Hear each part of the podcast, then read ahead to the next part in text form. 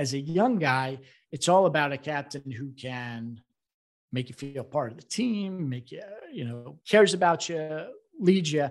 And then when you move up in, in rank to chief mate and you have responsibilities, the best captains are the real ones who support you, but are also very technically competent. That you can go to them with problems and hopefully they will know more than you do. But that's not the case. So you're kind of almost ignorance is bliss as a young cadet coming out, and you just want someone who's going to keep you safe and, you know, keep an eye out for you and help you with your job. But as ships get more difficult or you know there are more technical issues you really want someone who's got that leadership abilities can connect with the crew motivate the crew and has that technical expertise Captain John Konrad is the founder and CEO of gCaptain and author of the book Fire on the Horizon. John is licensed to captain the world's largest ships and has sailed from ports around the world. He's also built some of the world's most advanced ships and managed billion dollar offshore construction projects in some of the world's harshest marine environments.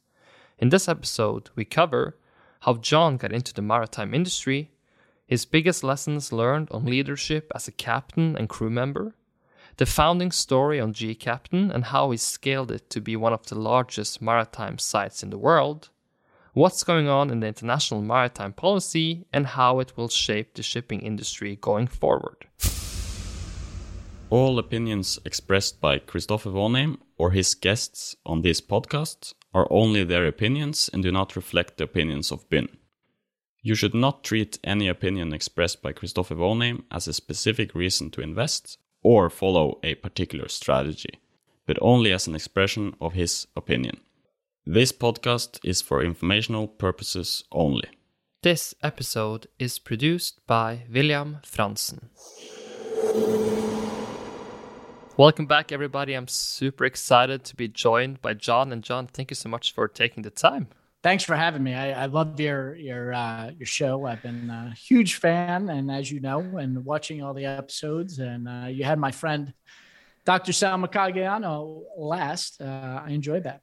No, it's a pleasure having you on. It's actually a big honor. But uh, can we just go all the way back? If you just start at your upbringing, what was sort of the influence growing up? Did you have any hobbies or beliefs or principles that led you towards the ocean, or was it just like a discovery process and how you ended up creating a career in the ocean?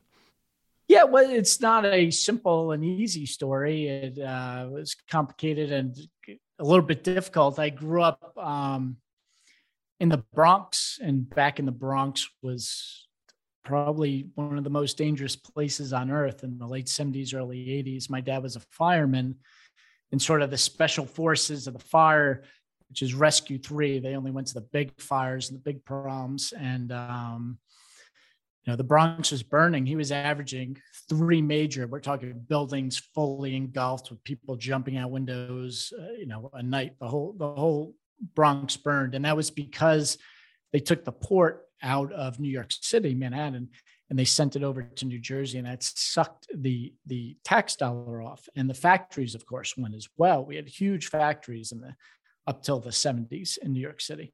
So there, there was just no money for services and everything else, and the Bronx started burning. Um, so that was my childhood.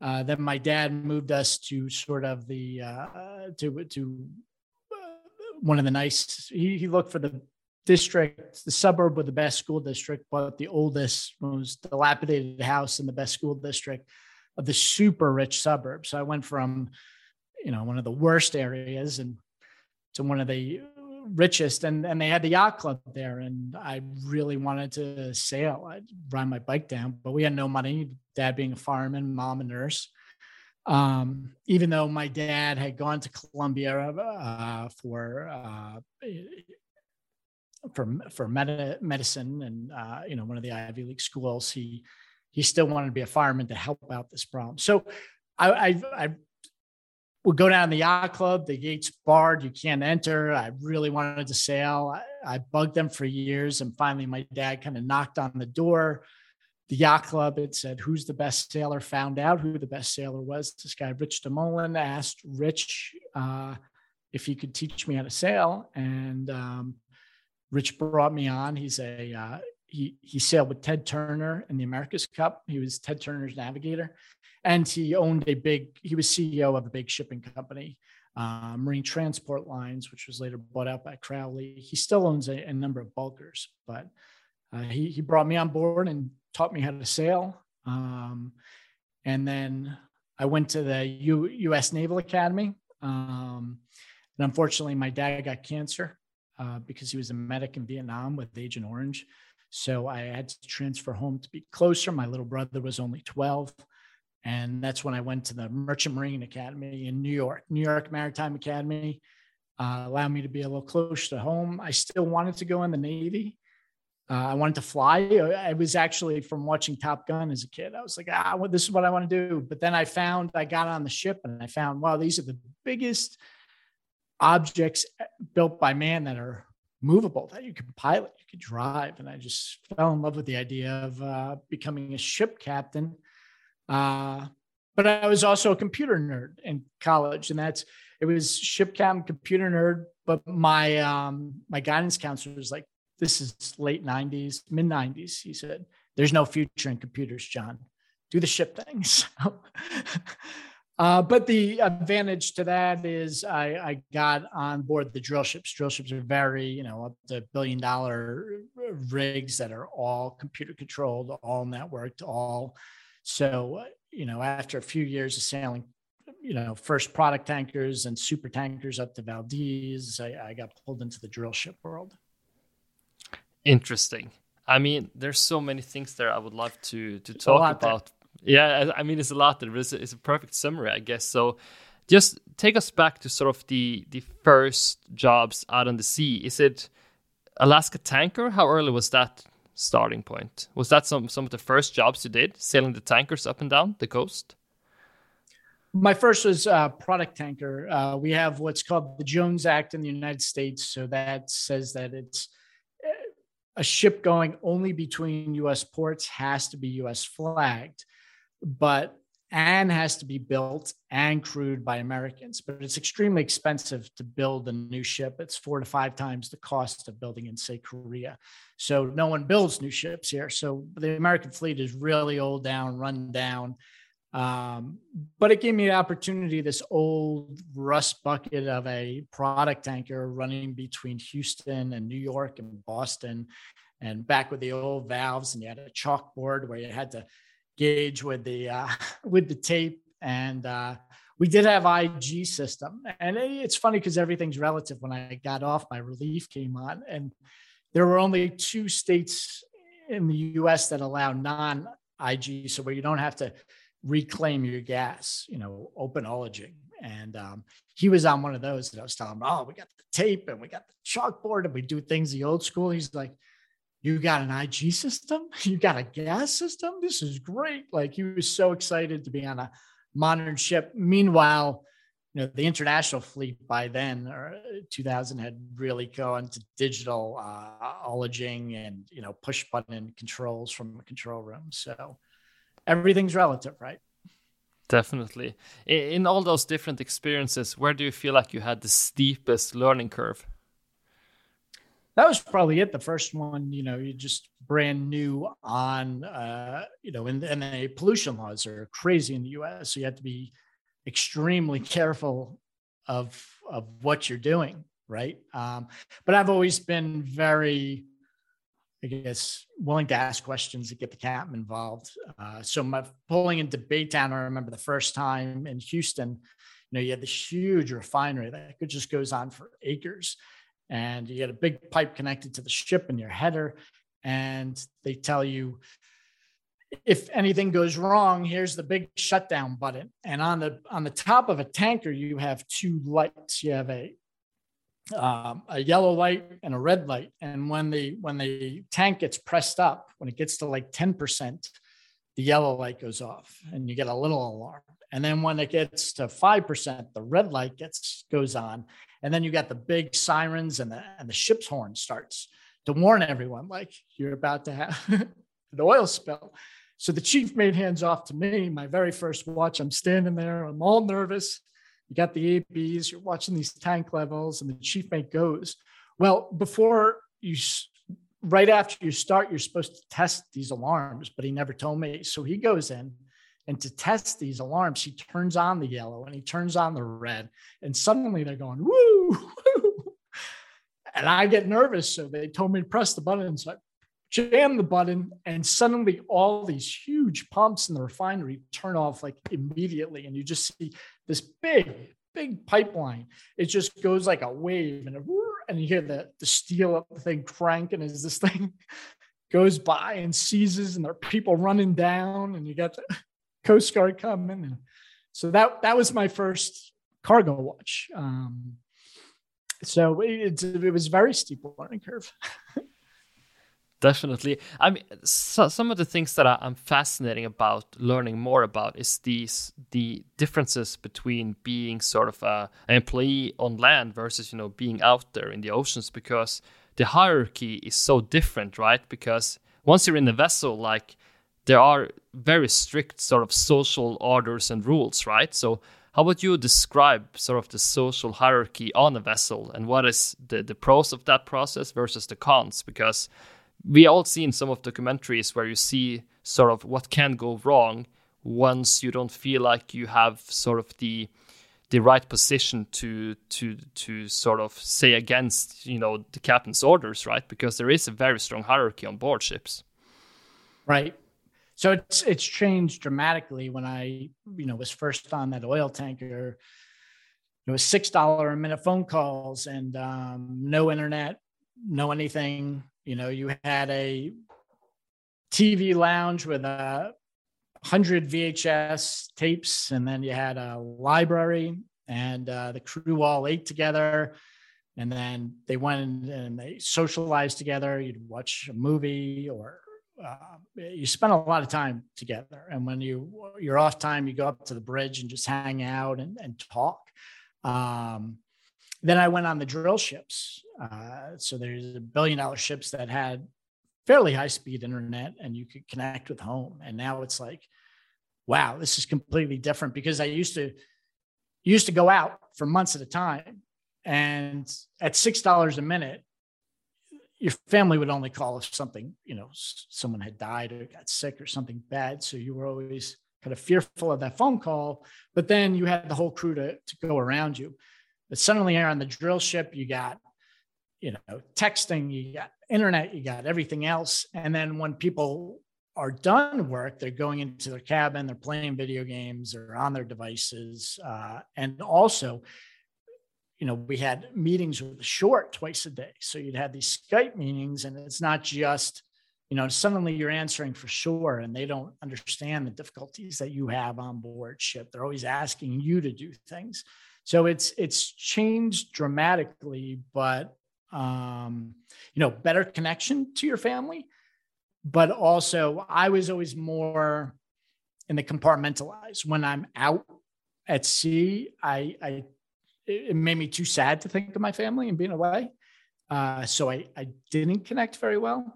And when I'm home, I'm very present. I didn't connect. Some guys continuously connect with the ship and bring some manuals to work on or something home. I didn't. I I really segmented those lives. But then once you have this internet and technology, you're pulled into all the problems. Your son, you know, failed this test grade, or your your, your nephew got in a car accident. He's okay, but he's in the hospital. These things.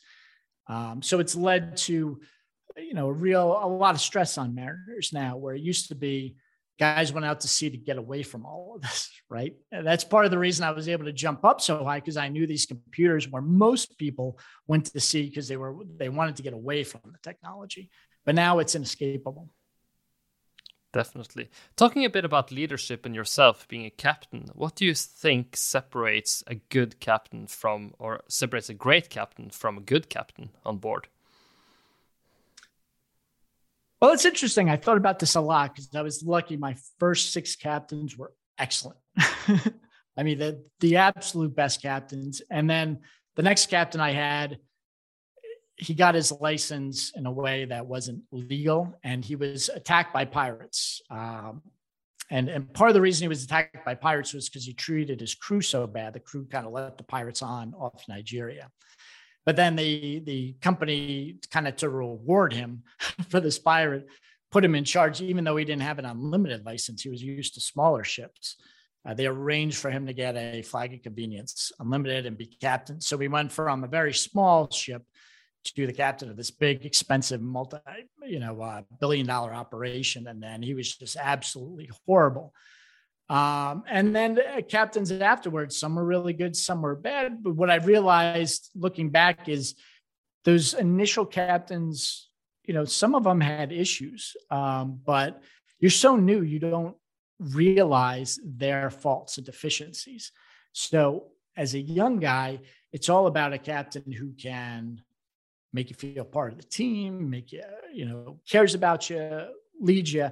And then when you move up in, in rank to chief mate and you have responsibilities, the best captains are the real ones who support you, but are also very technically competent. That you can go to them with problems and hopefully they will know more than you do, but that's not the case. So you're kind of almost ignorance is bliss as a young cadet coming out and you just want someone who's going to keep you safe and you know keep an eye out for you and help you with your job. But as ships get more difficult or you know there are more technical issues you really want someone who's got that leadership abilities can connect with the crew motivate the crew and has that technical expertise. And i found the guys who are nice and have the, if you listen real well, if you listen to your crew, if you're engaged in what they're doing, especially on the larger ships like drill ships,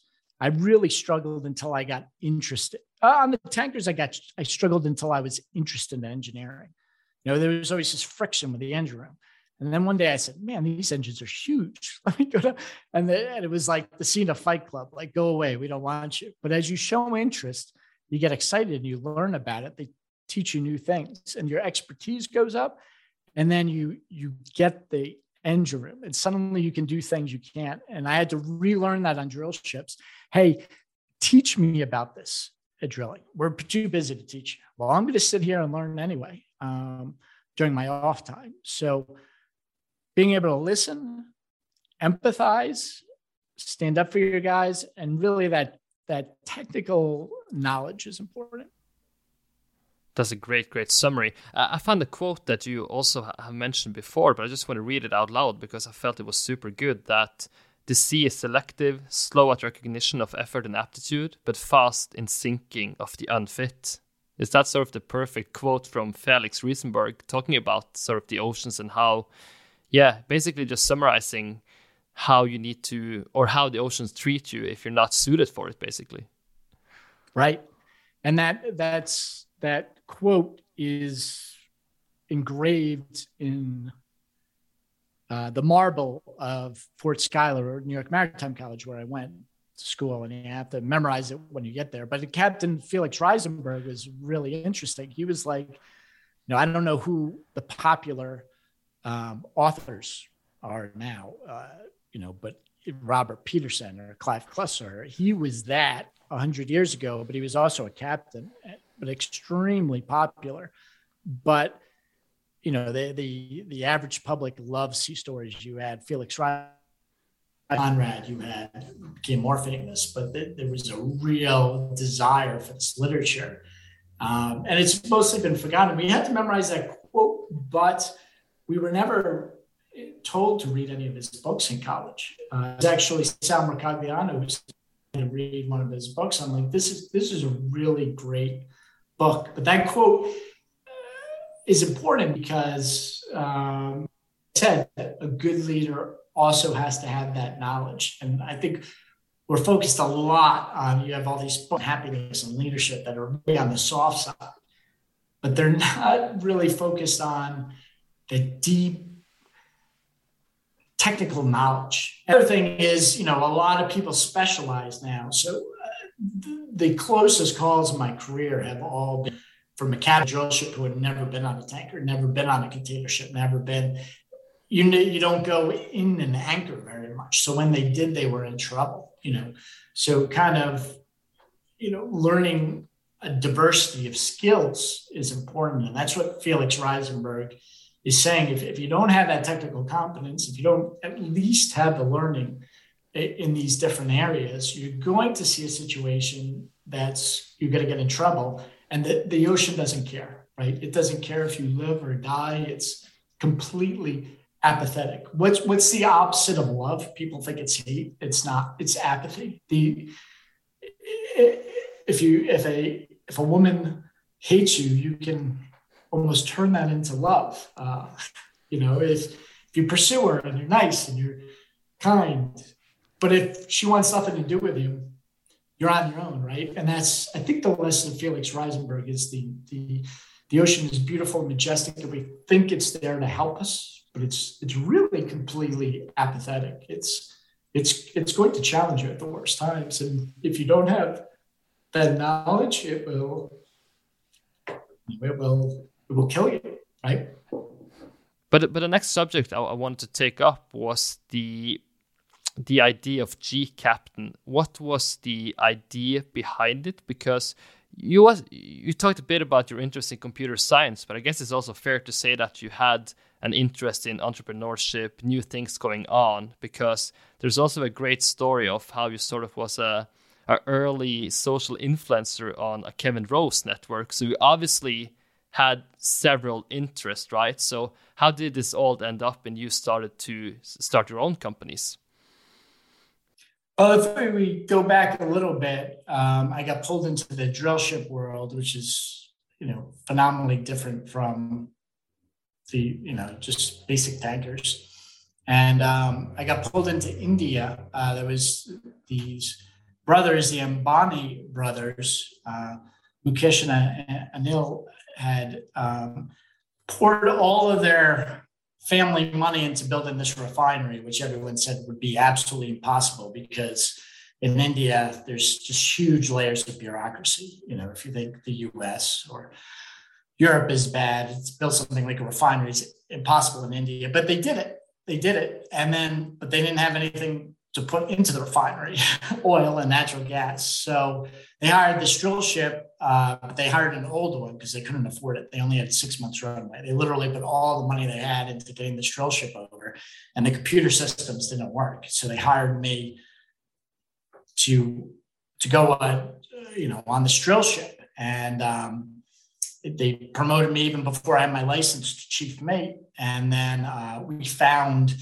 four trillion cubic feet of natural gas. It was the biggest find in the world. It was a Guinness Book World Record. So they were extremely happy. And now when you land in Mumbai, uh, the biggest skyscraper is theirs. And it's not Reliance's office, it's their private mansion. That's where they the family lives, the skyscraper. That's how wealthy. Uh, but but they told me like, oh, if we were American, we'd move to Silicon Valley. This is this is entrepreneurship. So I was really inspired by their story. And you know, a lot of the tech companies now in America are, are run by by Indians. They've really taken over the C-level thing. So I got some introductions and I went there. And also, you remember I had one of the very few ships with the internet uh, being on this drill ship. So I was in the middle of Mumbai there are long periods that you had nothing to do, but uh, it, the internet was slow. So Kevin Rose came out with the first social media network uh, before Facebook or anything else, and you could vote up news stories. So I could go there and I could, these are the top 10 stories. I click on the New York Times, it would take a while to load instead of browsing through headlines. It was voted. So during my off time, I started helping him post stories because I was so appreciative when I was on the ship of this thing. And, uh, you know, he invited me in. We were called, uh, uh, we weren't influencers, uh, power users, I think they called us, I forget. and he was like, oh, the power users provide over 90% of the uh, content. It's the Pareto principle, you know, that 10% of the people provide 90% of the content. So I, I, thought, you know, there may be a dozens of us, but there were there were three of us, right? The three super users were doing most of the content for the site. Um, but he kind of convinced me to, to start our ski network. And then I became very good friends with the chief operating officer of Facebook and some Twitter guys and that. Um, So I got involved, and you know, there were. I already thought I missed the the blogging window because there's so many great blogs at the time. Um, but you know, this was back when you had to get a server and, and go to Austin, put the server in the rack and, and compute it. Now you could just hit a WordPress site and you've got a new site. Um, but that's that's sort of how we got started. Interesting. So the idea behind gCaptain, how long does it take before you start it? After having the idea, was it like you instantaneously knew that okay, I'm just going to start gCaptain, or did you have a long thought process about okay, what's going to be the niche, the target group, how I'm going to build it, or was it just like let's just start and just build it from there and bootstrap it? No, so we went down and we were like, shipping's a terrible idea. No one's interested in shipping. It's, you know, we, we went and talked to all these people and they were like, no. I mean, they had no interest in shipping um, because shipping's kind of been blind. Like I said, in my childhood, the ships used to be in Manhattan, right? Everyone saw them, and then they got moved to Newark. And San, they were in San Francisco, and then they got to Oakland. So my generation hasn't seen ships, and we're very disconnected in America from shipping. We have this problem called sea blindness. So I mean, they had I can't even tell you how little interest. Plus, there's this negative connotation because we had the Exxon Valdez spill in uh, 1990. So not only, but they think it's dirty and ugly. You know, so a lot of these venture capitalists remember the Exxon Valdez, that's their pinpoint. And they, they invest a lot of money in farm to table clamming and whale research and everything else, but they really had a bad taste about shipping. So it was a, it was a hard no. Um, but then we started uh, ski websites. Um, and that we, we thought each of these mountains, you had the official website of the mountain. And um, then you had a, another website that kind of tried to sell you condos and vacation homes, hotels, but wasn't real news. I said we we want to we want a site for the skiers, like but very specific. So we started building these websites for each individual ski resort, and we raised six million dollars, just a flood of venture capital money. And suddenly we, we were doing movies and we are flying to all the continents. We had Olympic skiers on our team. It was it was it was pretty insane and, and connected in with some of the biggest blogs and news sites at the time, uh, the Gawkers, the Gizmodos. Uh, we were doing partnership and heliskis and we, we did a movie. Uh, I was telling you offline, you know, these, these Pit Viper glasses here you know, it was started by Chuck Mumford, who was one of our first pro skiers, and we did the movie Nar, and he he was the star of it, and then went to do this.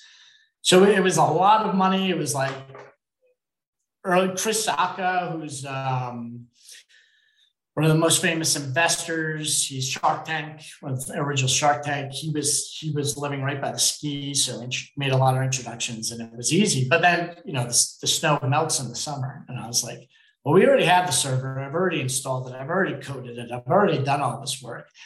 You know, let me let me try a maritime news site, GCaptain. And no one read it at first, but this big bulk ship ran aground in Australia.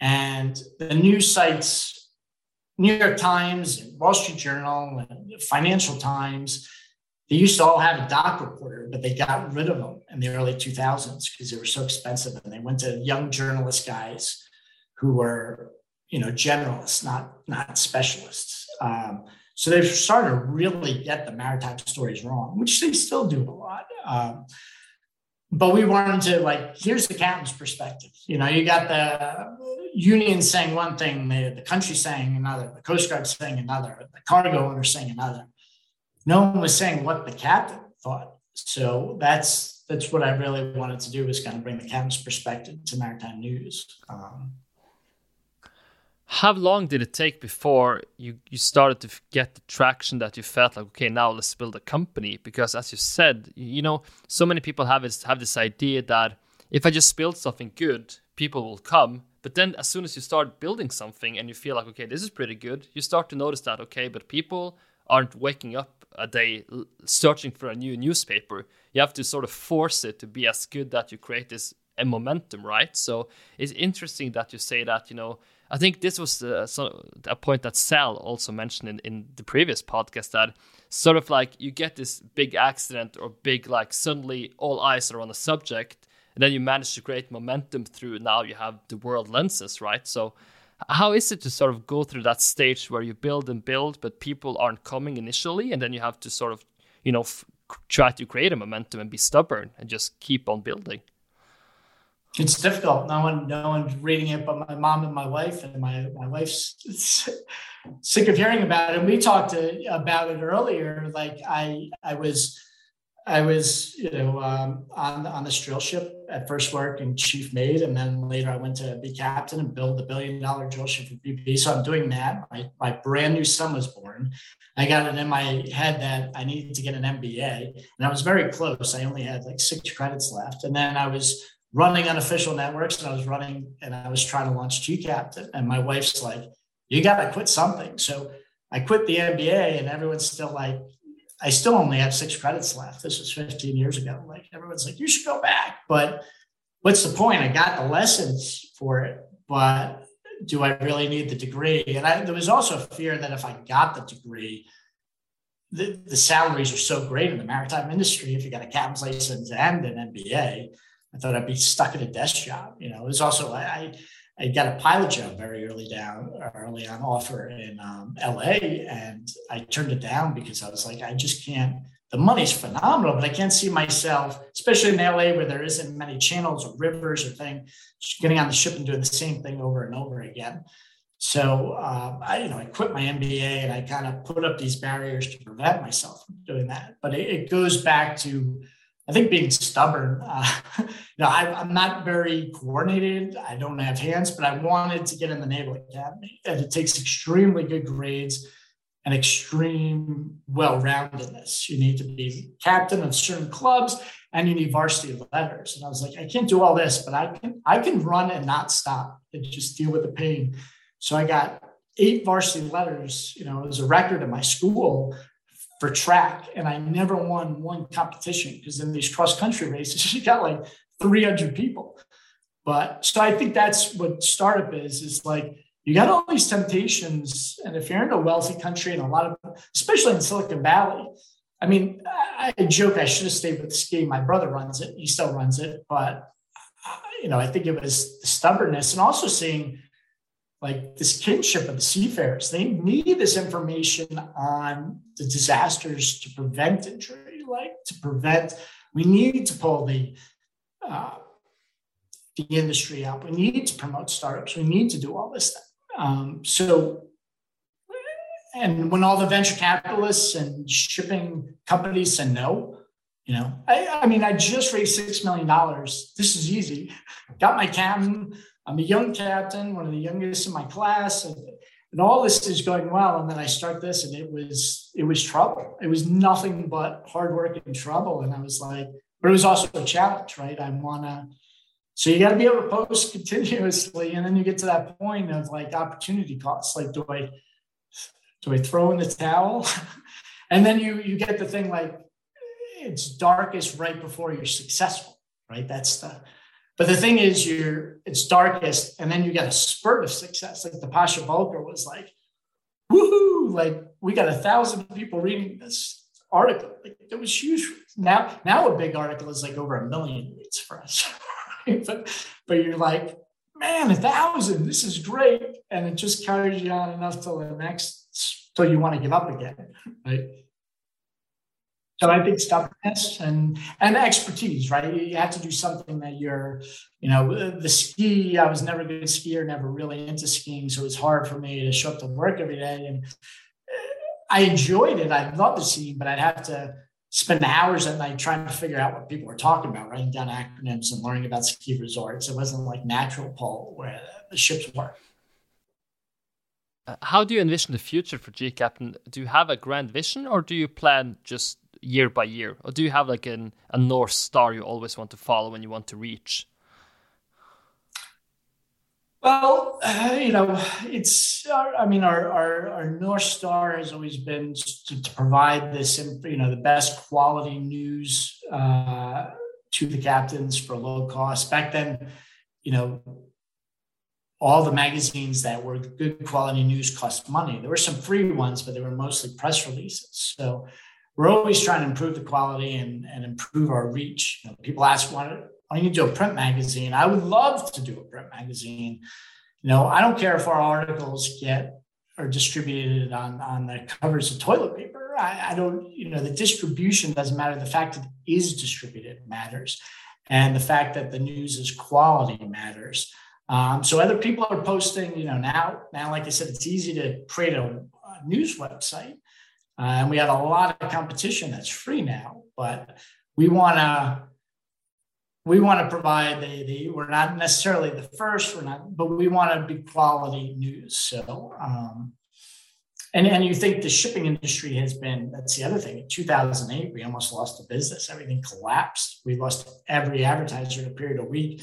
And now it's only like we're only starting to be really profitable again now that shipping is making some serious money so uh, you know, we, we, we're doing, planning a lot of new ideas as well too, but uh, we're also looking, you know, we always want to promote people like you or, or at the, at the crux of uh, the industry and learning new things. And, you know, there, there's a lot more work than just GCAP can do. We, we need people like you. We need people like Sal. We need ship owners who are writing and participating. And uh, we, we need to open up this industry.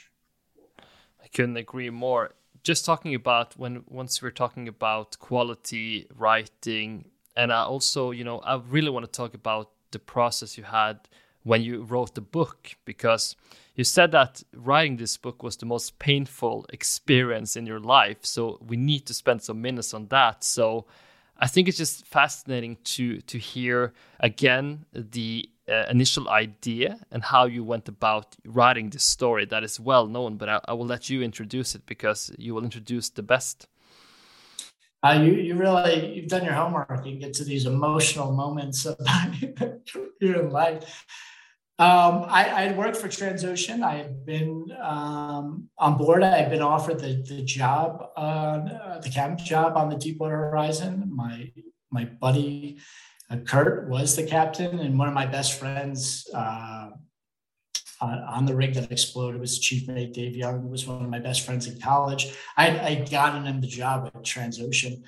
Um, so, but then we we had five fires on on my ship, um, and I I I I blew the whistle. I called the Coast Guard. I told them I I did everything I can to so this is this is not going to end well. And I was blackballed from the industry. I was I was uh, fired from the company. Uh, they sent out a letter to, to, all the employees, kind of suggesting that I had caused some of these fires.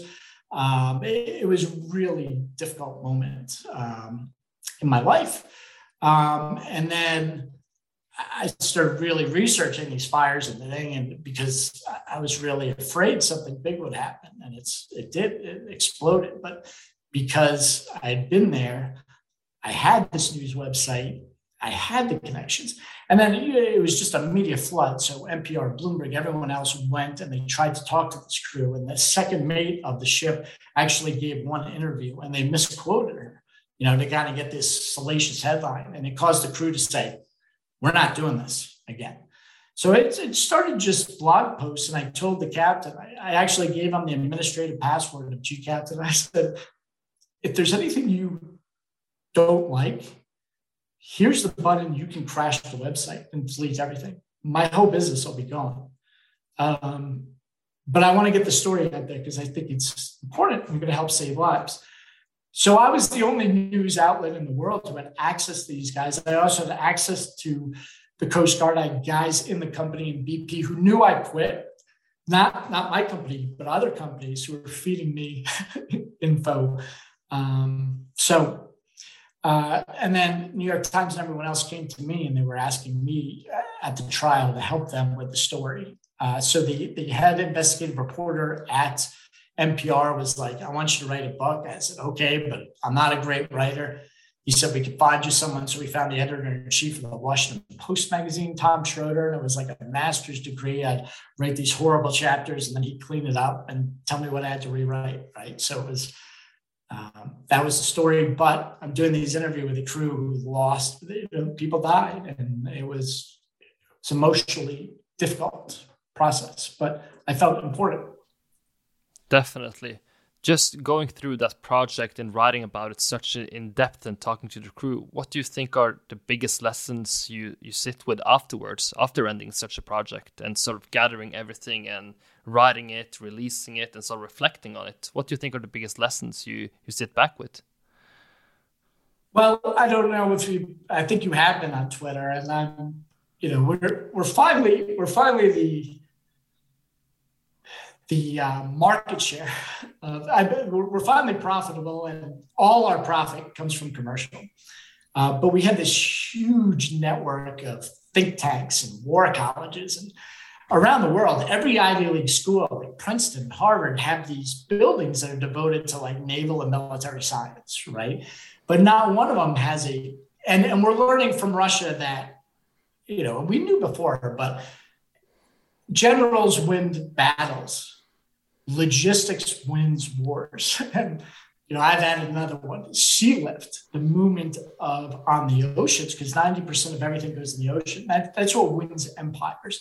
And we've forgotten about that. So in all of these think tanks, there, there's no ship captain at the Pentagon, commercial ship captain. They're Navy captains. They're not at Princeton. They're not. So we have billions of dollars being spent on these naval tactics, but none on commercial. And the ships are now encountering mines. They're encountering um, uh, you know, China is ramping up tensions. They just said countries we don't like can't go through the Taiwan Strait, and they have 100 more Navy ships than the US Navy. I'm not trying to be anti China, but I'm seeing now what I saw at Transocean.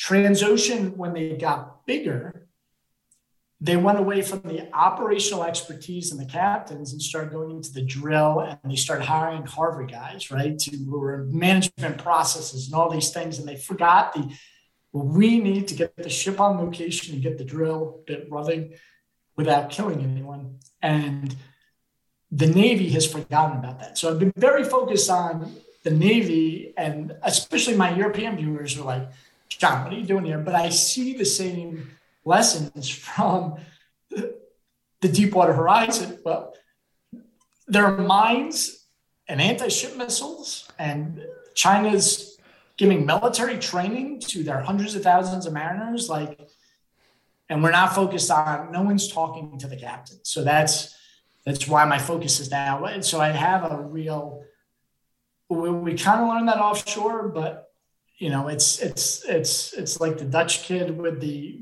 with the dams. Every time we we find some plug a hole another one pops up right yeah, so true. I don't know if that answered your question. No, no, no, no. But it's interesting because it's a good segue because I, I did some research, of course, and, and you're quoted here saying that we avoid disagreement and debates about the uncomfortable truths in shipping. And I think one of the excellent jobs you do is sort of put a spotlight on things that necessarily doesn't get out there, doesn't get the attention. Because just picking up your last point now, there seems to be some big fundamental shifts going on in sort of who is in the control of the ocean, right? And that affects everybody because trading and shipping is a global industry. So it, it affects everyone, right? So just maybe adding on your first question, is this sort of one of the things that we're not good enough talking about and getting at least a debate about? Because it, one case could be like, okay, is US better than China, of course, but that's subjective, I guess. But it's just about having the debate and truly understanding how the new sort of world order could look from a naval perspective, of course. Yeah, commercial is important too. Um, you know, Biden just came out on Friday and said, blame the, the biggest shipping companies. said, uh, the president of the United States says, I want to punch you in the face. And, and he gave some wrong statistics. You know, so he's being fed wrong information, and the, and the European shipping giants are being like, well, this guy's wrong. And they're trying to like attack him on the factual end, right? But what I've learned is a lot of this is emotional and a lot of it's listening. Um, no one of the ship owners have come. We have DOT, the Maritime Administration, you know, the CEO of Maersk, the, the CEO of uh, CGM, CMA, these guys have not come and talked to the Maritime Administration see, we, we had this thing, we had this agreement after World War II, and the United States basically said, we're going to protect all the world's oceans, and we're going to protect against Russia and China. Um, and we're going to open up our markets for you. So you can come in, and we're not going to charge anything for it. Uh, the only thing you have to do is you have to do all your denominations in the dollar uh, so we can control and monitor it. But I mean, that's look at our biggest enemies, Japan and, and, and Germany became these super powerhouses, and the people who accepted this offer first. But being the police of the world, it's you know one of the thing hypocrisy is a is a core asset of people. Um, so if no one wants the police to run the commercial operations and be making money at the same time. So the United States like systematically disabled uh, through through various mechanisms its maritime industry and let it atrophy on purpose, uh, but retained a lot of the power. You know, the biggest flags of convenience, the top three, Panama, Liberia, Marshall Islands, are in North America you know, American reform on American soil. You have America was number 10 for finance. Now it's number two. You have huge investments in our competitor FreightWaves raised $90 million. So that's pulling the editorial and the news and the influence from uh, you know TradeWinds and Lloyd's list Europe into the United States. So you have this huge influence growing and gCaptain too has some frustrations with this, and European ship owners, why are you why are you letting your ships be stuck in Mariupol and Odessa? So this is almost brewing aggravation, and it can easily be solved if the ship owners came here and listened. But their American merchant marine has been so dead for so long. They're like, it's almost a joke. Like, why would we go over there? Like, what we uses it? Why, why would go over there and listen to you? You have no shipping companies. You, but you failed, right? But it was almost a systematic. So if you don't go and visit someone, if you don't go on their shores and meet with them, of course that's going to open, you know, when there's a politician, you know, you have all these billions of dollars of lobbyists and everything else, but also personal relationships you know, everyone's attacking the FMC. Well, they haven't mapped out the influence of the American political network. The FMC is an independent body. Biden does not get his facts from the FMC. He gets it from the Maritime Administration. What, so why is Biden picking on you? Why is he going with this false information? Why? It's because when I went back to that, what's leadership? It's listening, it's meeting you with your crew empathetically, and it's core institutional knowledge. The CEO of Maersk does not have the core institutional knowledge of the American political maritime system or the Navy system or the defense. And it's not all good, right? We, we have major problems with defense contractors and overspending and failures in Afghanistan. But they're not listening before it got to the presidential level. They weren't listening to MARAD and they weren't empathizing with the American situation, right? And they kept pouring their money into like most the big, I won't say who, but major organizations in Europe media all have passes to the IMO in London, and they get these invites to talk at the major Posidonia conferences. You know, uh, Americans are kind of. I'm not saying we're not treated nicely, but we're almost an afterthought right? Um, so you have you have that, but we're also an afterthought in our own navy. So the merchant marine again, no captains in the Pentagon and think tanks and everything else. So there's a very small contingent that now has number one in finance, number one control over IMO through flags of convenience, number growing media, gCaptain freight waves, and you know, Silicon Valley tech is enormous. Flexport's a multi-billion dollar company. So you got all this power struggle and thing, and the Europeans aren't listening to us, and it's starting to explode. And even after Biden, I mean, literally the president said, I want to punch you in the face, Maersk. I want to punch you in the face. There's no reaction. The shipping's like, he's got his numbers wrong.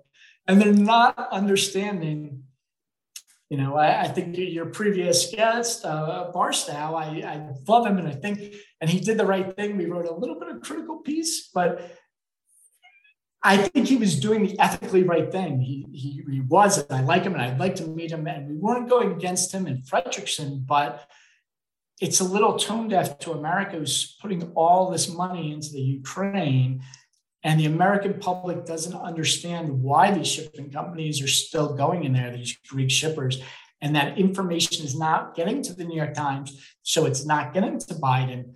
And the average American thinks that these big companies have had a free lunch with this protection all the years. So it's it's about to explode, and that's why I'm focusing on it, right? But I think the solution is to work together. We, we write these articles to wake up. Know, I'm hoping Fredriksen will wake up and come visit. I'm hoping Maersk will wake up, and, and maybe it's foolish on my part, but uh, you know, we gotta we gotta work together on this because the world's getting more dangerous, right? And the Navy doesn't have the ships to protect commercial shipping.